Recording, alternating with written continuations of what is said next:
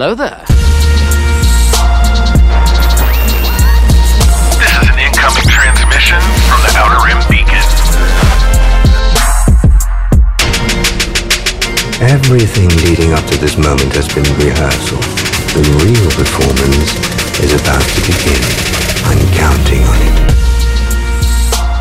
Yes, ladies and gentlemen, it's that time. You have now tuned in to the Outer Rim Beacon, your frequency for everything in that galaxy far, far away. I am just over here vibing to this lovely intro music with some Thrawn voiced over on it. So pumped, he's almost here. This is Justin, I'm one of your hosts. Joining me today, as always, are my co-hosts.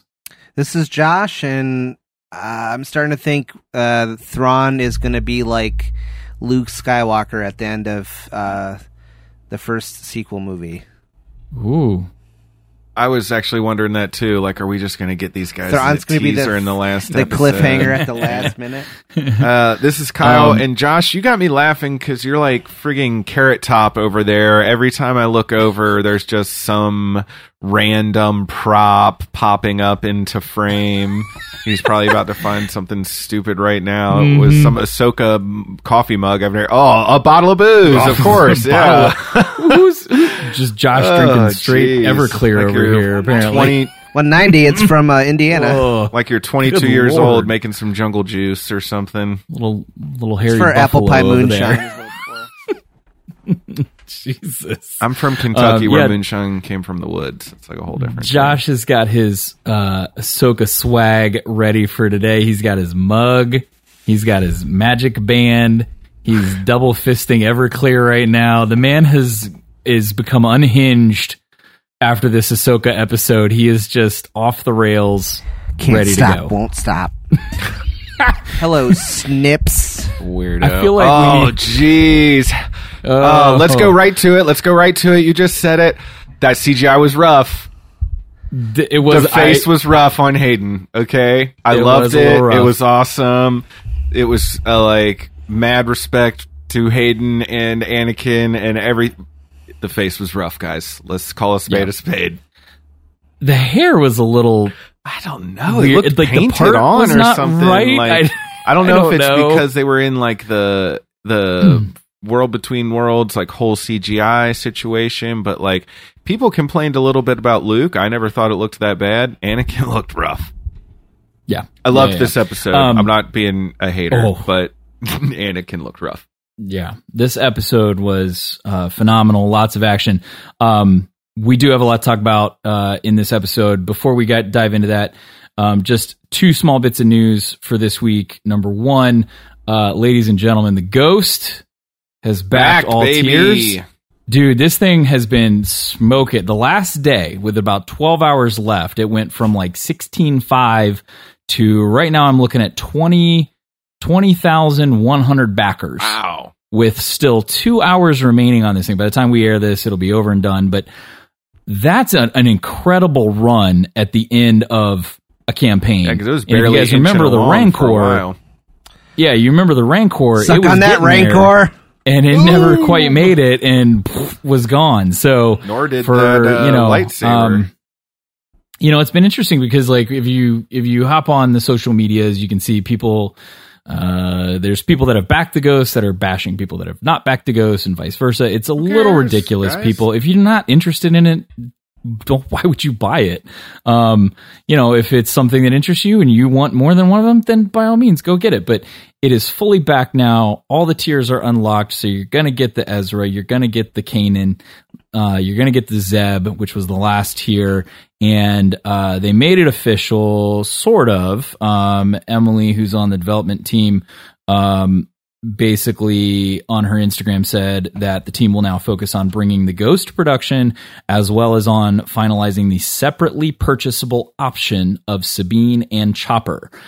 These two are still in approvals now, but I can tell you that the prelim sculpts look amazing. And then in small fine print, it says, and that you can expect a newly tooled interchangeable helmet for Sabine.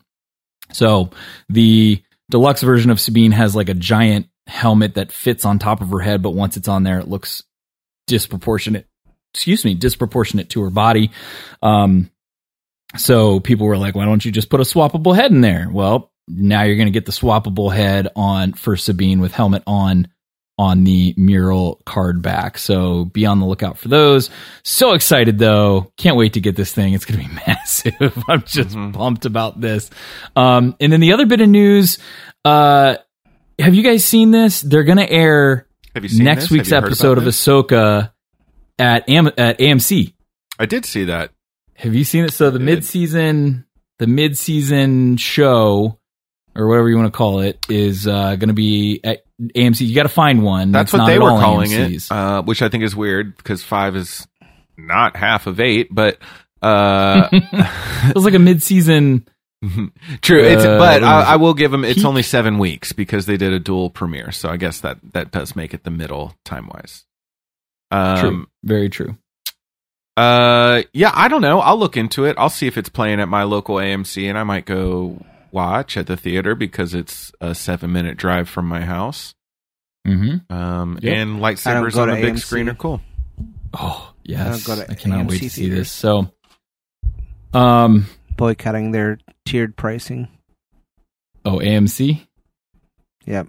They're doing tiered pricing now. They're I haven't been to working a movie on a tiered pricing model where it's like the different prices in the theater itself. Or the seats, yeah. Like, just figuring out more ways to charge more money.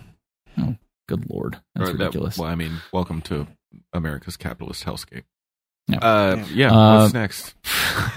And honestly, the AMC that I went to last time, those leather recliner seats that they're dumping in all these, these were like wrecked. Oh, really? Oh yeah, the one that's probably 20 minutes up the road, all the leather's worn down, the powered seats, half of them don't work or they sound terrible when you're trying to flip them up and down.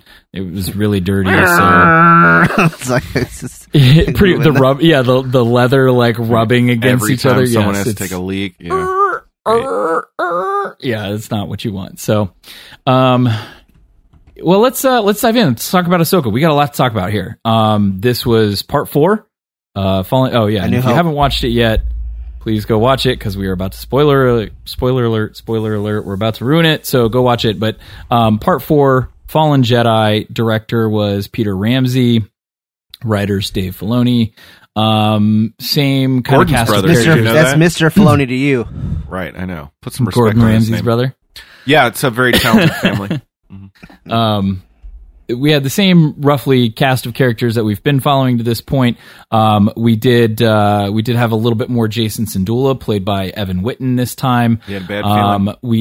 We had some additional pilots in here. Paul Sun-Hyung Lee was back as much like Captain Carson Teva. Much like the last dogfight where there was all the no names for the whatever bad guys there. I was like, uh-oh. We got a whole lot of X-Wing pilots that Hera didn't even say hello to. They are not long for this world. Yep. No. You had Lieutenant Basie, who is played by Michael Christian Alexander. What a name. Lieutenant Mowat, who is played by Dawn Dininger. Lieutenant Jensu, played by Shao Namova. And Lieutenant Lander, who is played by Brendan Wayne. Lander? So he got some face time. Yeah, he got some... Ha! Ha! But I'm bumped. Here all week. And then you had more of First Officer Vic Hawkins, who is like Hera's like right hand guy. It's played by Nikan Robinson. And then at the end, we had I don't know if you've even heard of this guy. His name's Hayden Christensen. I really don't know what he's done. He's not done anything. He's played some guy named Anakin Skywalker. So whatever. Don't forget Looper. He's no Matt Lancer, but but he was in it. So, I forgot we have a name or who played Merrick, who was Paul Darnell. That put a whole new exclamation point on your Merrick theories suck memes, didn't it? You guys like that one? Your Merrick theory sucks. Oh, jeez. Yeah, everybody kind of assuming Merrick was somebody we know or who it could be. Nope. Just a nobody. He got smoked. Literally smoked. Turned into ash. Was like, well, he's definitely not just a former Inquisitor, right? No, I think he's just a former Inquisitor. But why did he turn to smoke like that? I think the Nightsisters kind of do like a little like misty, like smoky thing when they die, but I don't think I've ever seen anybody else, and presumably he was not a sister. There was the other Inquisitor in Tales of the Jedi that Ahsoka fights that had kind of the his head pointy... disappeared, but the rest of his body did not, which is odd. I thought it like lumped down into a pile like Obi-Wan did in his helmet because I just fell off. We're going to get to this later, but I was curious why Ahsoka was doing all these things I never seen her do before, and I went back and watched her fight a couple Inquisitors to like see if I'm not remembering something. And I watched that, and he falls, and he had that cool like kind of bird plague doctor type mask, very dope. But she beheaded him, and his helmet thing like collapsed, like it was empty, and then his body was just there normal. I don't know, which somehow made it less gruesome. So the body was real, but the head was deflated. I don't know. Well, and then I thought about it too. I was like, all right, well, let me go back to Rebels, because I just watched Rebels in the scene where they're fighting. I rewatched the sister where they were and the brother fighting the three Inquisitors, and Maul was there, and yada yada. Yeah. Do we ever see like any of them like lump as a body, or do we see like the strike and then you just don't? We see, because I know like Sarah Michelle got like the sister. We see her facial reaction when Maul slices her in half, but we don't actually see what happens to her afterwards, right? I mean, I guess not. You definitely don't see any like misty green stuff, but the like Inquisitors are just like various species of aliens. You know, they're not. Yeah, I don't think the green mist had anything to do with like being an Inquisitor thing. If anything, I thought we might find out that it was like Nightsister magic of some sort. The green. That's what the green was giving. Although I feel like at the same time, if it's magic. It should be flames, right? Not magic, not dust or whatever. Yeah. Yeah, and that's the Nightsister thing, and they referred to him as a he multiple times. So questions abound. Yeah. With what the heck? Unless he was like a him. Well, there were Night Brothers too. Brother, yeah. Unless he was a resurrected like Night Brother or something like that. But they didn't ever do. We're like losing the plot here a little bit. But the male species on Dathomir were. That's what Maul and Savage were, and they didn't do magics and stuff like that. Oh no, I know, but I wasn't saying that Merrick was his own like creation. I was saying like what are the magic from Morgan Elsbeth. Okay. Created him or something, or resurrected, reanimated him, some weird thing. Yeah, yeah. Yeah. I have some thoughts on the Ahsoka duel. That's kind of what we were talking about with Merrick. No, let's settle. We're going anywhere here, so go ahead. I had said before that I feel like Ahsoka should just be murking people because she's Ahsoka. And so it was nice to see her, like, taking her time and then, like, not... I don't feel like she was really taking Merrick serious and then just kind of, like, it was like, oh, it's over. Yeah. Like, that last little bit was... It was... kind of like the Maul Kenobi fight, you know, the one quick movement type thing. Yeah, that's kind of how I read it, actually, is like she's this wizened master now, and she's seen him once, and she's seen these Inquisitors, and now she's like got his number. Yeah. Mm-hmm. And I'm just gonna say it, you know, it's a little weird who's playing Ahsoka, but that like Ahsoka locked in, like looking down, I was like, oh, I'm aroused by Star Wars. Something's happening. This show. The choreography in all the fight scenes in this was really, really great, I think. And while we're talking about Ahsoka moves, when she was fighting up on the pedestal, you know, where they had the like the map. She did that when she was fighting Baylan. Yeah, where she hit him with both lightsabers, and she kicked the wall behind her, which was directly out of Clone Wars Season 7 when she's up in the transports and what. I mean, you can see it, but she does that exact move, and I like stuff like that because I thought her lightsaber style was strange. Which this is such a nit to pick, and like there could be any number of reasons why, but why did she use one saber the whole time? She's never really done that since she had the two, and that super the way when she took out Merrick. Did I say that right? Yeah. She was holding the saber way up over her head and just holding it there, waiting. And like, I get like she just was ready for him, but she's never really done that either. You know, she, and then even when she was fighting Baylan, she just was starting in this stance that was not typical for her. Mm-hmm. And I was curious why, you know? Yeah. Yep. Go ahead, Josh.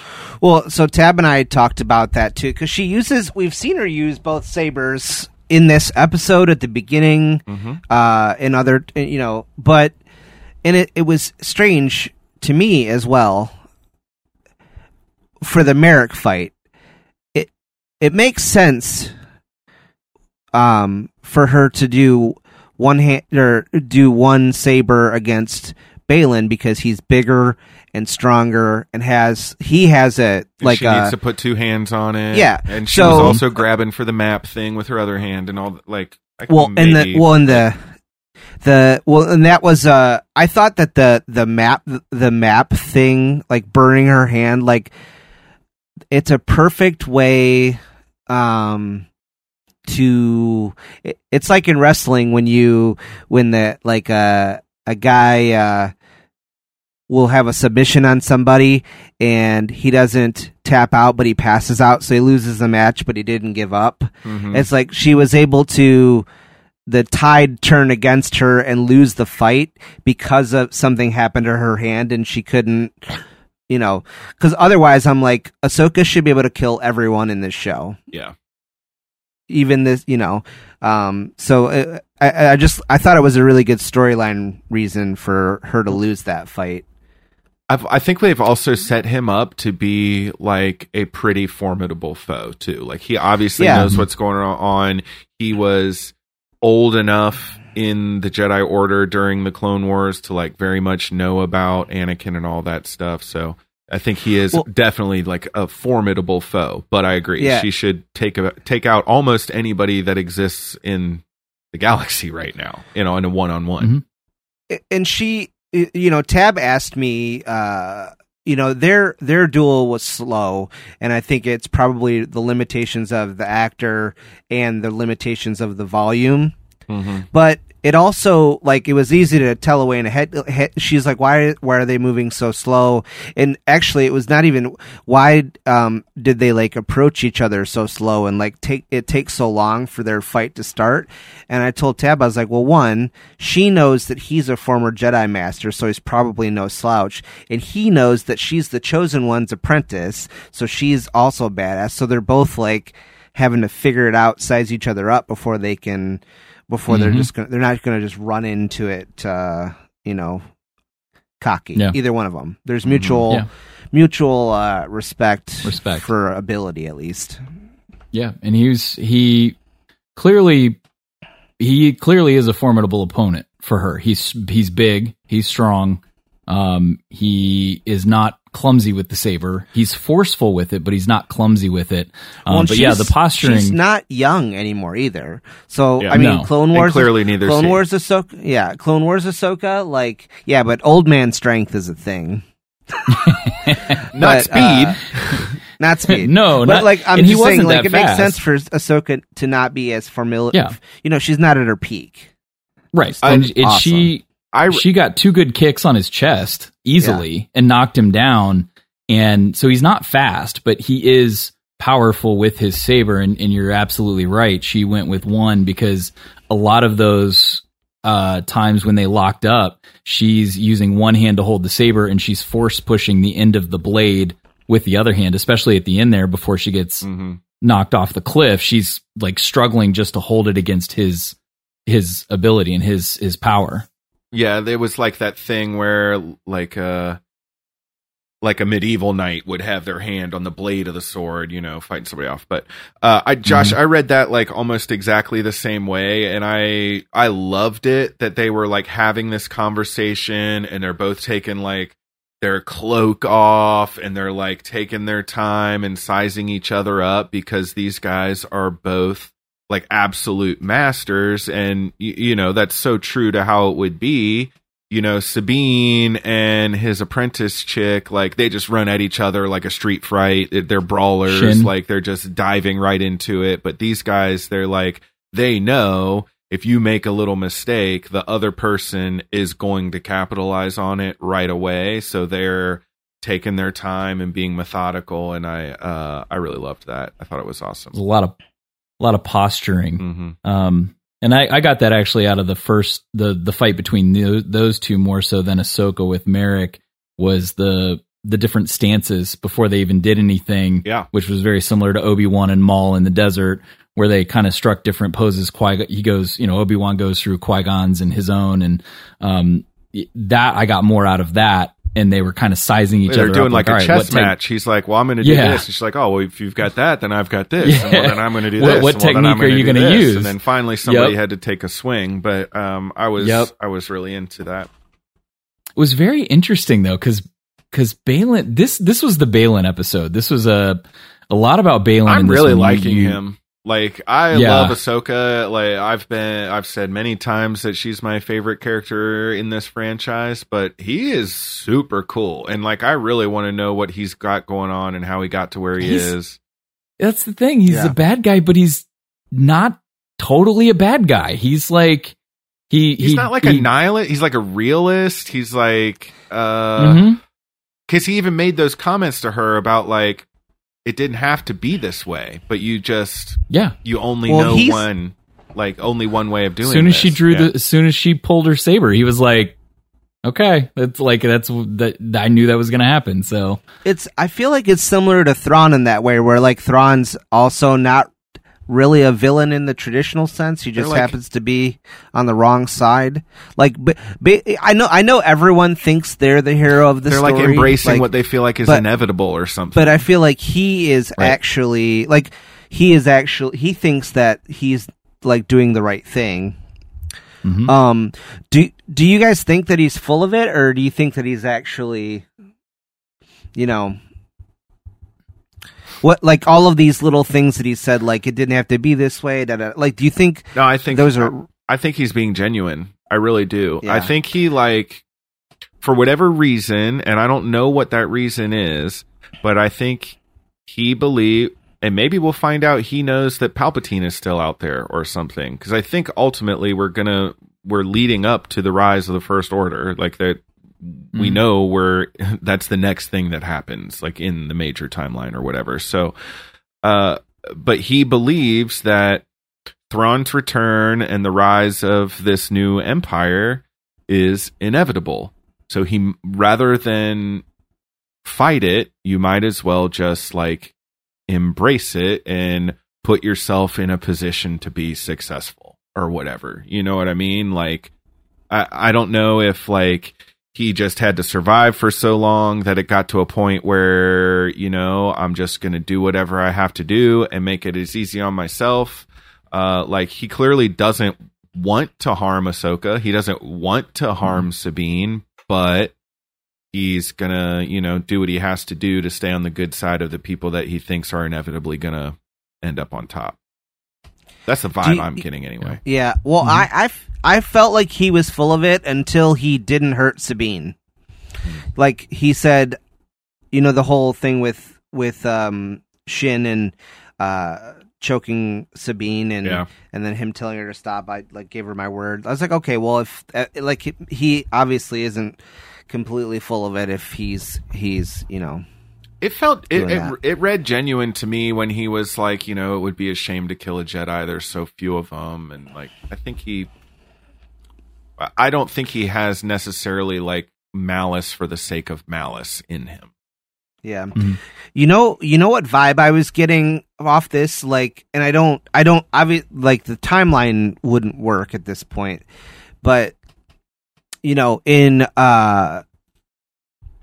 in the old canon, in the expanded universe, they jumped like a few generations in the future, and Cade Skywalker is like the protagonist, and there is a the Empire, the Emperor is like force sensitive, and then there's these Imperial Knights, and they have like, they wear red like stormtrooper looking armor, and they have like white lightsabers. And I was thinking like Thrawn and like having these like dark fallen, dark gray, whatever Jedi. It's like giving. It's like, are they trying to put like a little Easter egg thing for people like me who are like, oh, that's kind of like, you know, right? Well, you know, I mean, yeah. Dave has said a bunch of times since Rebels and all that that they've pulled tons of stuff from Legends, mm-hmm. even just themes and ideas, and I don't know. It's there's just I've got three quick questions of things that didn't make perfect or that I thought were a little whatever hinky. And I'll say all three of them real quick, and then you can tell me what you think about them. One, why was Ahsoka feeling like she had to grab that map with her bare hand? She never tried to just like force grab it or slice it with her lightsaber. Two, Sabine's helmet popped right off like a Rock'em Sock'em robot just because she got tossed into a tree. I've never seen a Mandalorian's helmet do that, and Din gets the crap beat out of him like every week. That's true. Three, I love it because I actually did read this book, but am I the only one that felt like Thrawn returning as the heir to the Empire was like, we just kind of forced that line in there a little bit, didn't we? A little bit. Yeah. Yeah. A little bit. Anyway, I thought on any of that stuff. It's okay. So wait, hold on. Your first question was, why did she have to grab this map with her bare hand? She never like force pulled it or forced threw a rock at it or sliced it with her lightsaber or like did anything. Like she had to actually get right on top of it and physically grab it. I don't know why that was her first thought. Because that would have been too easy. That's for the story, man. Okay. Yeah. Cool. Same with the helmet popping off. Just that's what we needed to happen. You're right. Yeah. So you're right about that. So that they're learning their lesson that from Mandalorian. If we're gonna pay this good-looking actor. We're going to show actress. That face. Let's get that face on the screen. Let's get what we're paying for. Show the moneymaker. Yep. So, yeah. Good point. Yeah, no, I've noticed that Sabine's helmet has been on a little bit, but it usually comes off pretty quickly. It doesn't last long. She definitely seems more confident with that armor on, though, I got to say. And she was using it like a straight-up shield. Like, I've never seen anybody, like, intentionally block blaster bolts with their gauntlets, but she was popping them out there and even a lightsaber later. And she dipped into the bag of tricks against the Jedi. Yeah, finally. When those two started out fighting together, and Ahsoka's, like, blocking blaster bolts with the sabers, and Sabine's shooting over her shoulder and using her little like gadgets and pulling them in, and Ahsoka's slicing them, and they're sticking together. Like Huyang said, they're being quite successful. And then things are going good. We're listening to Huyang. We're doing what he said. Everybody's knocking it out of the park. And then Sabine says, you go on. I'll be fine. And then moments later, all hell's breaking loose. People are like using ninja smoke bombs. We're resorting to our lightsabers, even though we're a Mandalorian. So we're like, Ahsoka's getting kicked off the side of a cliff. Like, why didn't we just listen to the robot? You could have walked over, murked her in a 2.8 seconds, and then both gone on together. That makes it like this was, you know, Sabine's not good with the lightsaber. Zip, zap, zip, and old Wide Eyes is dead. Thank you very much. Yeah. See you never. Oh, okay, hold on. So, you have no power. This is the audio media. I don't care. This is my podcast. I could do visual media things if I want. Widening his eyes with his really fingers. This is very dramatic. It's a shame. That's all I really wanted. We did get a very interesting tidbit about Sabine, though. When Baylan he had knocked Ahsoka off. Oh, yeah. Right? He's trying to get the map back, and you can kind of see him channeling and almost empath with Sabine to get her feelings. And he's like, I understand you feel Ezra is all the family that you have left. Since your family died on Mandalore. He straight up says, since your family dies on Mandalore because your master didn't trust you. Yeah, there's something. I need to know what form of media we're getting this Ahsoka Sabine backstory in, because we need it. Yeah, because that's essentially what fractured the relationship, I'm assuming. Well, and like, that was huge. The Wren family's dead? Like, that was huge. Most people, Wren is still alive. Oh, thank God.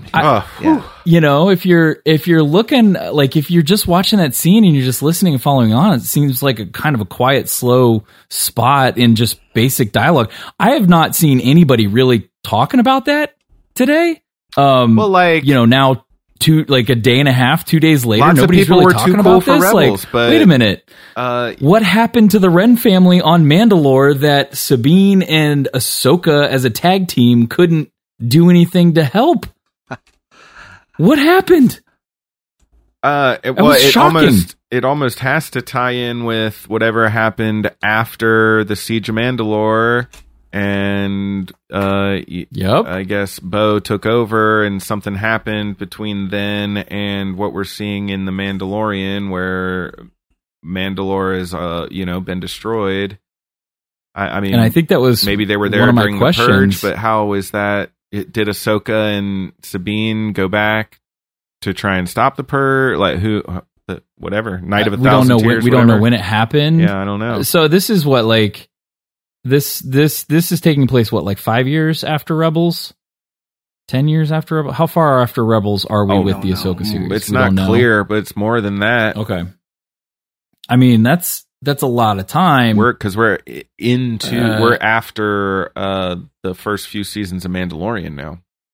Yeah, maybe that's why the Wren family was absent from what we saw in Mando season 3 or wherever season we're on now. Ursa and Tristan were kicking around in the Siege of Mandalore. They were kicking around in Rebels doing Mandalorian stuff. Like they were alive and well.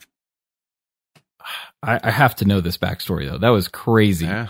Absolutely crazy. Does that mean is Sabine the last of Clan Wren? Is she the only one left? I would guess, yeah. He said like if the only family you feel you have left is Ezra, then I mean she's not running around with Hera anymore. She's literally on an island by herself and missing Ezra. So, you know, going back to where we were at episode 1 and I but he doesn't see her that way. He sees her as a sister. No, he scratched. If you watch Rebels, he did that like scratch the back of his head on being awkward thing that he does when he's like not really telling the truth. Yeah, his shyness. Yeah, but no, going back to my take on her in the first episode. Now I have a little bit different perspective of where she was at mentally in episode 1 of this show. Now that I've got a little bit more, because I was like, if she's just crying about Ezra being gone, like I get it, like you've been searching for him for 5 years, but now you've got this fractured relationship with Ahsoka that clearly something happened to the death of her family that Ahsoka was involved with, and the loss of it. Now she's in a totally different state. So now I can kind of go back and go, oh, okay, now I see it a little bit different. But that was crazy. That was absolutely crazy. It's crazy. It's wild to me that they basically started this whole series with like, hey, guess what? There's a whole big chunk of story that you have no idea about, and we're picking up after it. Yep. Give me a friggin' break. That's the thing I like about Star Wars is we watch something and we're like, oh, that was so good, but now I have 20 more questions. I have so many more questions than I have answers for. Like I get one answer, and then 20. Why is it when 20 side quests open up, and I'm like, well, wait a minute. Like, why is it when you're laying on your back about to get your head chopped off by a lightsaber, and you've never been able to use the Force before, and you think that's the first time you're going to be able to Force push someone? Yeah, it was literally like to get the story behind force slap in the face. Yeah, like, here, let me try it now. You couldn't pull the shot glass. You have no power. You have no power. She literally just force slapped her in the cheek, and Shin was like, "Girl, you did not just slap me." Like, are you? And what a devastatingly cutting insult. No power. Oof. Mm-hmm. Oof, that's hurtful. Oh yeah. So we did get a little bit of the. We'll save the big part to the end here, but we did get some Hera being rebellious here, going out on her own. We got the Ghost in live action, a little closer up, better detail. Her and Chopper and Jacen. I love these people. Like, hey, come on, kid, go ahead, hop on the ship. You got Jango and Boba running around. He didn't care. You got Hera running around with her kid on the ship. Like, that's harm's way. It's fine. It's all good. It's their mobile home, Justin. It's gotta go. He just called the Ghost a mobile home. Is it not? I mean, do they live in it? Is it mobile? Maybe?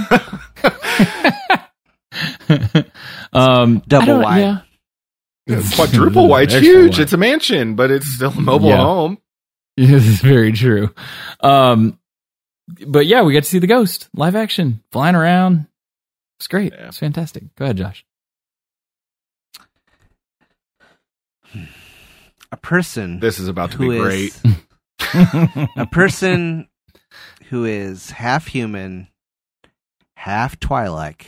Has green hair, obviously. Should not just be a regular-looking person with green hair.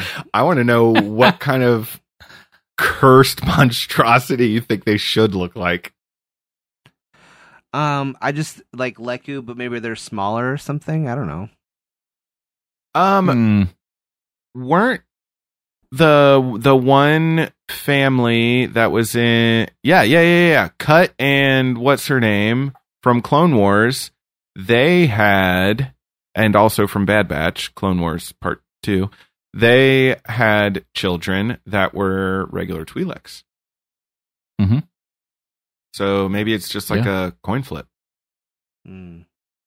Okay. It was Kanan's midichlorians. I don't know. It was something. When he said he has a bad feeling, was that just because they got caught in the jet wash and flipped all over the place, or because Aunt Sabine got whatever? It was just because Chopper said it right before him, and they needed someone to translate. Oh. I didn't know if he was having a nervous feeling, or if he was having Jedi sensitive force bad feeling. You'll have to find out. I don't know. Tune in next week. Yeah. Season 4. We had red shirts in their X-Wings get taken out pretty quick. Yeah. We had another, jump to light speed and smoke everybody and blow them up as we go. That light speed was running on, I think, on America Online though. It took a long time for that nav computer to boot up. I think they a little bit gave it a... Oh, you mean just to get started or to get the actual coordinates? Just to get the coordinates. He's talking about the coordinates. Well, because it's... And this does make sense. It's so far. If you're just a little bit off, we're going to be out in the void. You know? I was just making a joke about it. Oh, well, okay. Well, he's not wrong, because technically Ahsoka picked up the phone. And it... This is good content. I mean, she did pick up the phone, which disconnected the line, and they had to put it back on again and reestablish the connect. Who's on the phone? that was a real thing, kids. Mom, I'm trying to get on the internet. Back when you used to get it on a CD in the mail. Dave's not here, man. But yeah, we had. I did like this though. They jumped to lightspeed, right? And on most ships, when they do that, you don't see the trail. It's just gone. But that thing was so massive that once it blew through them, you could still kind of see the blue. It created like a vacuum or something behind it. Yeah, because it had all those hyperdrive engines in it. It was just leaving a tail as it was moving further and further away. But if it's just a Star Destroyer or something like that, you don't see the tail of it leaving because it's so small. So you knew there was like this immense amount of power. Which, if something's giant compared to a Star Destroyer, that's pretty big. Mm-hmm. Yeah. And then, obviously, at the end, we do have that beautiful, which was very interesting, the overhead shot kind of moving over the ruins over into the water, which was very similar to The Last Jedi, where you had the overhead shot moving over the dark hole on, what is that, Skelling Island or wherever. There was something else from that overhead shot. When you're looking at that, I only noticed this today. When you're looking from that overhead shot, that platform that they were on, that they put the map in, it is a portal to the world between worlds. It's that same circle with all the writing in it and the little wolves around the edge. And you could never see it because they were standing on it. But from above, when you can see it's the ring that, Ezra walked through. It's funny, though, how the amount of people that thought the scene that's been in the trailer with Baylan and Ahsoka with like all of the coordinate things, like I think there was a lot of speculation online that was a World Between Worlds scene. So it was funny to see that disproved, and then here's the World Between Worlds in the same episode. Well, because I was wondering for like almost 24 hours, how did she get there? She fell off the side of a cliff into the water. So one, why was Sabine like, oh my God, Ahsoka? I'm like, bro, she's a Jedi who fell off a cliff. One, that's not a death sentence. Two, there's water down there. Like that's what I thought. She's 100% fine. Survivable. And then two, how did she fall into the ocean and end up in the World Between Worlds? But, then they panned up above and I'm like, well, there's the portal. Look at that. Mm-hmm. So that begs the question, because obviously she wakes up and it kind of the visual was great because it pans over and eventually you see her arm and it just like was one continuous pan into a completely different scene. But you see her arm and then as soon as she kind of starts to move, you see the ripple of the glow of the walkway. And at that point, you knew she's in the World Between Worlds. She sits up and you can the walkways are very recognizable. But then she hears the hello, Snips. Mm-hmm. And she, like, you can see her, she's processing in her head, like, why am I hearing Anakin's voice? And then it got a little bit more personal. And then finally she like, wait, this is like right behind me. And she turns around and there's Clone Wars Anakin, Revenge of the Sith Anakin, like standing there. Smooth guy. So you're exactly right. Padme's that begs gone. The question. How did she end up in the back in the World Between Worlds? Because the first time that happened, she was pulled out by Ezra. Well, and there was a specific portal that Ezra went through to get into it. He was already in there. And then he had access to everything. Saw her, pulled her out. So that begs the question: is how is Anakin now in the World Between Worlds? And did he pull out Ahsoka from that essentially the same death situation? My thought was, because they showed the portal from above and this thing was obviously designed to create the map to this other galaxy, and there's Jedi legends of this other galaxy that have been lost to time, was there some point in time when this location and this map that showed you how to get to the other galaxy and the World Between Worlds were used to get there? Like, were they able to get to that other galaxy through the World Between Worlds, which would explain why the map works there and why it's a portal. And maybe those two things are a coincidence, but that it all is also how Ahsoka could get there. Mm-hmm. Yeah. Is this an actual Anakin who came in through another portal? Is it Force Ghost Anakin? Like, that's sort of what my assumption was, is like, if once you're a Force Ghost, you can kind of manifest anywhere, right? Because you're one with the cosmic force. So yeah. I assume he just sort of like appeared there. Well, I would bet that it's even easier for them to appear in that on that other plane. Or that's sort of like just where they would exist all the time. and then they pop out. You know, when Yoda goes to talk to old Luke when he's burning the sacred Jedi texts, he was in the World Between Worlds and just popped out to talk to Luke, which kind of makes sense, right? Where else would they be? They're nowhere unless they choose to like. Well, at one point when Ezra's in there, he's in a very similar place. He's talking with Yoda. He couldn't see him, but he was talking. That's when he was in the Jedi Temple. Yoda's still alive at that time too. When he goes back in later on, and they were talking about Kanan, and you see the wolf, the Loth Wolf constellation, kind of floating around up there. But then he sees obviously the moment that Kanan sacrifices himself. It's like he's in there, like in an ethereal plane, essentially, but popping in and out when needed or when he wants to. Right. But that wolf was definitely a constellation out in the World Between Worlds. So maybe there's others out there like Yoda, like Qui-Gon, like Obi-Wan that exist in that plane. Yeah. That was crazy, though. Live action World Between Worlds, man. They are going to have an awful lot of explaining to do for the regs next week. Yeah, because there's Star Wars, and then there's Star Wars, and then there's Star Wars, and like if you really understand the World Between Worlds, you are deep into this stuff. Yeah. I'm really surprised I've not had anybody that's watched this that's like asking me questions yet, but I'm sure it's coming, and they don't even know what that is yet. They just saw a sparkly walkway or whatever. You know? Shoot, my parents are probably still on. Why are there space whales?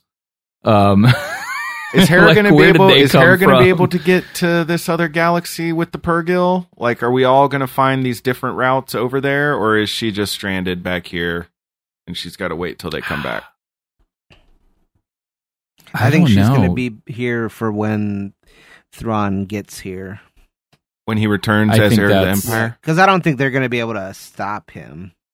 No, well... That's no fun. That's no fun at all. He's got to have his moment in the sun. Well, I would like for him to, like, play a role in rebuilding the First Order, right? Yeah. And, like, maybe he gets beat right there before, you know, Rey is turning up and stuff, which explains why he's not in the sequel trilogy, but...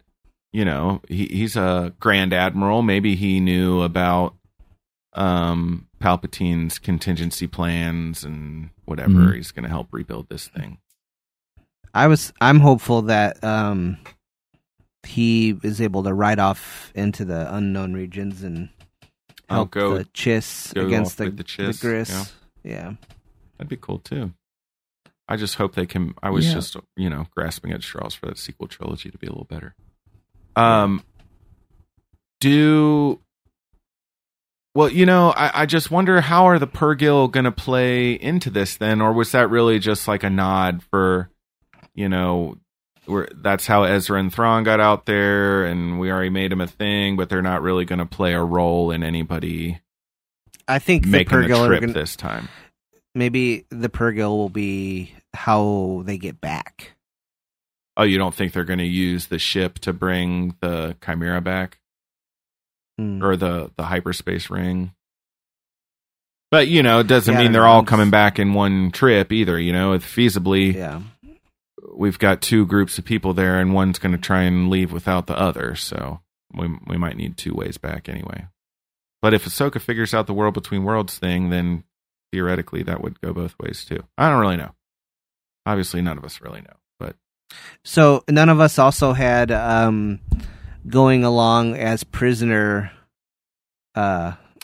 No, we had that was not. We had stowing away or fighting during the transit as it leaves. Yeah, never not, the diplomatic route. Not captive. Who would have thought? Yeah, that's she's not even a captive. She's a willing participant. He reasoned with her. She is. She was in cuffs, though, I think. Did they cuff her? I think they cuffed her, yeah. I mean, maybe, but she was go cuffed. Along willingly. Yeah. So when Shin was choking her, it was right after she like she didn't turn, but right after she gave the thing, and I thought she was, you know, she was like looking around and, you know, and I thought she was about to do that, like what Hayden did, like, what have I done? Like that. I thought she was going to do something like that. I was like, oh no, don't do that. It was a very similar situation though to Palpatine. No, that's why I thought that's where that was Anakin, going because he even says, do it. Yeah. Baylan goes, do it for Ezra.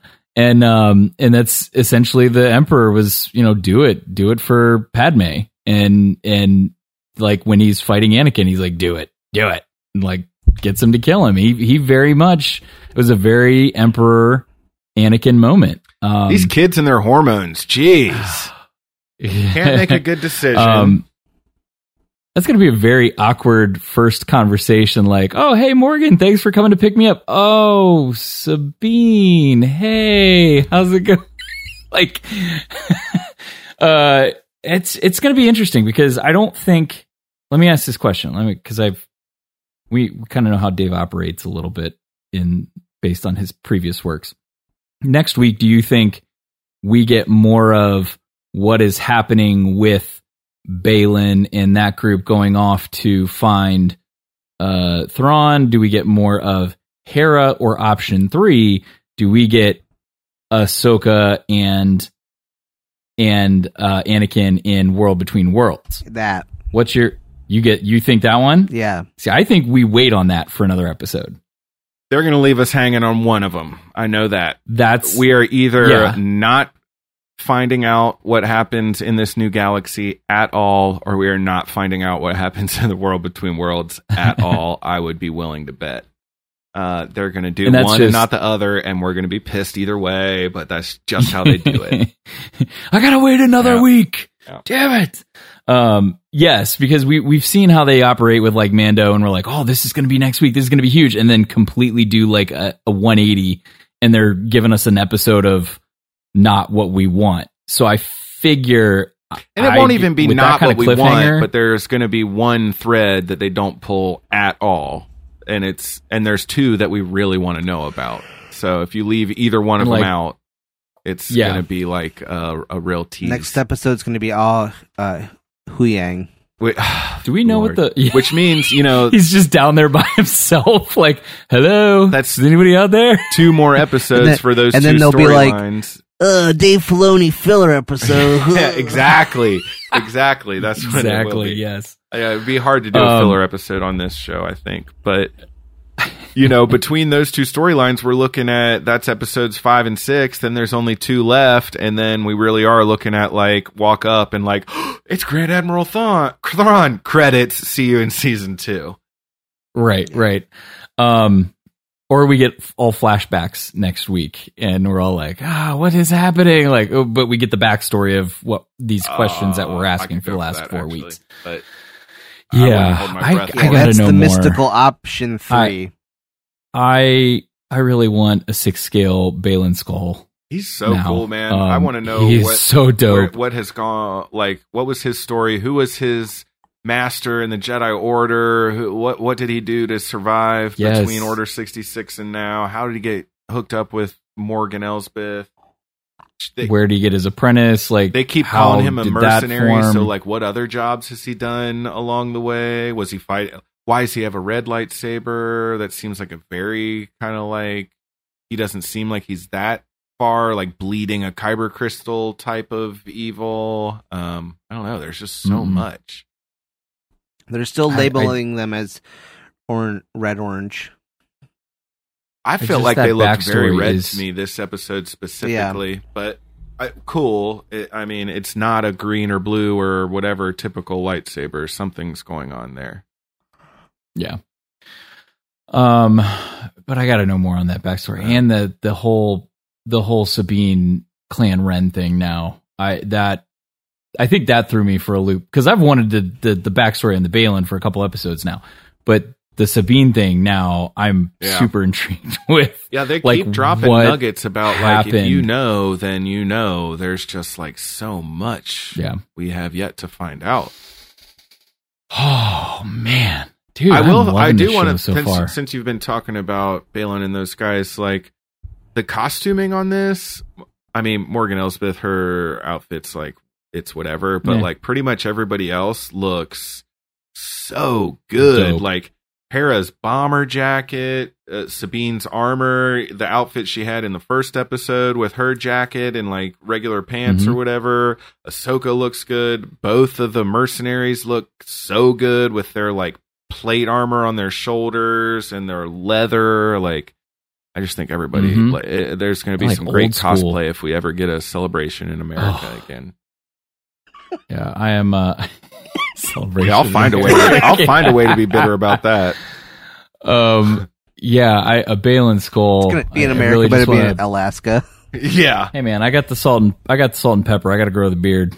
Do it. I'm going to get a little facial hair. We'll do a Baylan Skoll and do it. Anything else you guys want to touch on about this week's episode? I know there was a lot to cover, but I got this is so fun talking about this episode. Go ahead, Josh. So I think I was thinking about Ahsoka and the way she is on the show, and her, you know, not only is she like more aloof than we would expect, but she's also like just how little she seems to care about finding Ezra as opposed to, you know, and I honestly think Thrawn. She's having like a traumatic overcorrection on attachment from what happened with Anakin, like post duel, you know. Yeah, I can see that. Yep, I think it was the really not caring about Ezra part that was like kind of made me think about that some more this week. I was like, man, she really doesn't like. She's not even like trying to make it seem pretend like it's Ezra a priority. Yeah. Well, because that was her thing. That was her thing with Sabine in the beginning was, can I count on you that if this goes sideways, we destroy the map and nobody's finding Ezra or Thrawn. Yeah. And we're just done. Yeah. And Sabine was very hesitant to do that. And it's interesting because she's like, what did she ask? She said, Sabine, can I count on you? And it was, if you go back to the end of Rebels, that's what Ezra said to her. So, you know, it's like, when is this moment? Because even Sabine, I think in Rebels was like, what is he talking about? Like, what is he counting on me for? I think this is what she asked, in that last episode. She's like, count on me for what, or something like that. So there's got to be a moment here coming up where Sabine has to do something or makes a choice, to do something. I would assume so. Well, while you're mentioning Anakin, I did love that when they were dueling on that platform and he said something to her about, you know, are you going to walk away like you walked away from Anakin or whatever? That really... Oh, no. He said something about bring death and destruction like your master. Your legacy like your master's is that of death and destruction. Did not appreciate that. And like you could see she was getting right after him after that. But I thought it was strange that he mentioned, you know, everybody in the order knew about Anakin Skywalker, Anakin, whatever. He was like a Jedi celebrity. That makes perfect sense. But then he said something to her about, is that why you abandoned him? But I feel like the fact that she was accused of blowing up the Jedi Temple and then found to be imprisoned, found to be innocent, ran away and invited back and then chose to leave. Like, I feel like that would have been just the hottest gossip around the Jedi Order. And there's no way. I mean, who knows how the council spun it, whatever propaganda they were delivering to the people. But I feel like he mentioned in one breath, yeah, you know, there's chat around town. We knew about the hot Jedi, whatever. But then, like, this massive story about she was framed for murder and then chose to walk away. He didn't remember or got it wrong or something, you know. She didn't abandon Anakin. She was framed. No. And sent to jail and ran and escaped. Yeah, that was a very interesting thing because it's almost like he didn't get the full story as to why she left him. Or he was just baiting her or whatever. Yeah, I think he was just baiting her. But he said something before that where he said everybody in the Order knew who Anakin Skywalker was. Very few would live to see what he became. Because he killed all of the Jedi and then became Darth Vader. So Baylan Skoll knows this, right? I think it almost felt like his poking her was like, is that why you abandoned him? Is because did you have some kind of vision that this is what he was going to do and you left him? Is that like, I don't know. It was just an odd, it was a little bit of an odd string. Like, why are you poking and prodding in this way? But does he not have like the full story? They were like feeling each other out and they were bantering a little bit, and I liked that. I wasn't sure like how he had it 100% right on one end, but then like didn't really get it right on the other end, where I feel like everybody would have known about those two stories. But you know, like Josh said, he could have just been trying to get a rise out of her. It's possible that, you know, the Jedi Order was on its very last leg at that point, and the council was not making good decisions. They very well could have, you know, lied and said, Ahsoka just left. You know, we didn't do anything wrong, whatever. We wouldn't ever make a bad decision. We're the council, you know, we just do the will of the Force and everything's right. And she's an idiot, you know, that could have happened too. Who knows? Yeah. So many more questions, and I feel like we're not going to get them next week. A lot of them we won't get ever, probably, but it's so good. This episode was fantastic. I mean, the show has been great to this point. Like, I've absolutely enjoyed this show, and it's phenomenal. The, you know, cinematography is great. The score has been phenomenal. Music is on point. The action's pretty good. I think the action choreography for live action lightsaber stuff has been really, really good. You know, it's never going to look like it did in Clone Wars and Rebels, but I think it looks really nice. Well, and because of the volume, it can't look like it does in the movies either. Mm-hmm. They don't. Right. They just don't have the room. Yeah. Yep. I am. I'm just. It still hits me because I'm bummed that, you know, we're. Like, we don't know what Baylan Skoll is going to be at the end of this, at this first season. We don't know. It just stinks that we may not have that character in season 2. Yeah. That just sucks. Yeah. All right. Well, great episode. Why don't we wrap this up and head on out of here, people? Yeah. You're all clear, kid. Now let's blow this thing and go home.